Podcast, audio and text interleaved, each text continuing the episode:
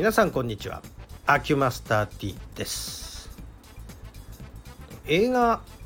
の話なんですが「サイレントラブ」っていう映画がこのほどなんか話題になってて公開されるっていうことで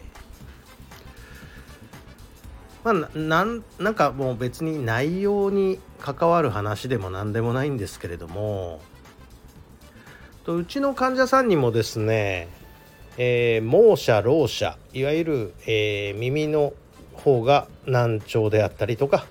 えー、話はねできるんですけどその方は。視覚障害者でもあるんでちょうどなんかこの「サイレントラブ」の設定にちょこちょこ何て言うんですかかぶってるというか関わってるというか何ていうかね私もあのその方のとこ通い始めた時は、え会話は、えー、指文字一生懸命覚えてね、えー、なんとか会話してたこともありだからあのあと視覚障害ですね。まああのいわゆる白い杖を持たれた方だったもんですから、えー、そういうようなことへの理解っていうのも一定量やっぱり自分の中でありますのでなんかそういうのでうんこの映画なんか来てるなって来てるなでもないんですがあなんか私のその仕事と微妙なかぶりをしてる感じがあってなんか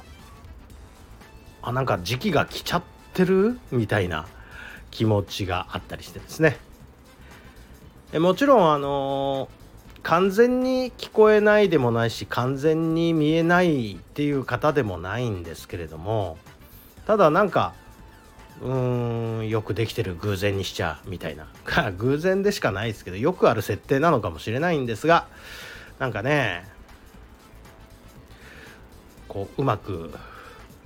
私の仕事スタイルに微妙にかぶってきちゃってる感じもあるなという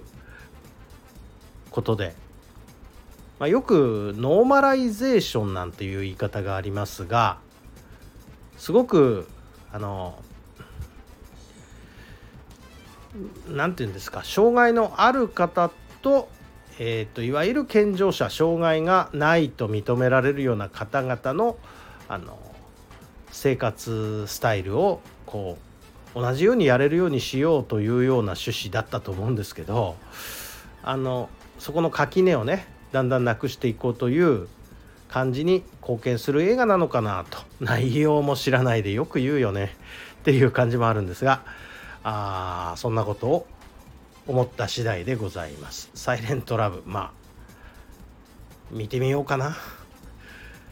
はいそんなちょっと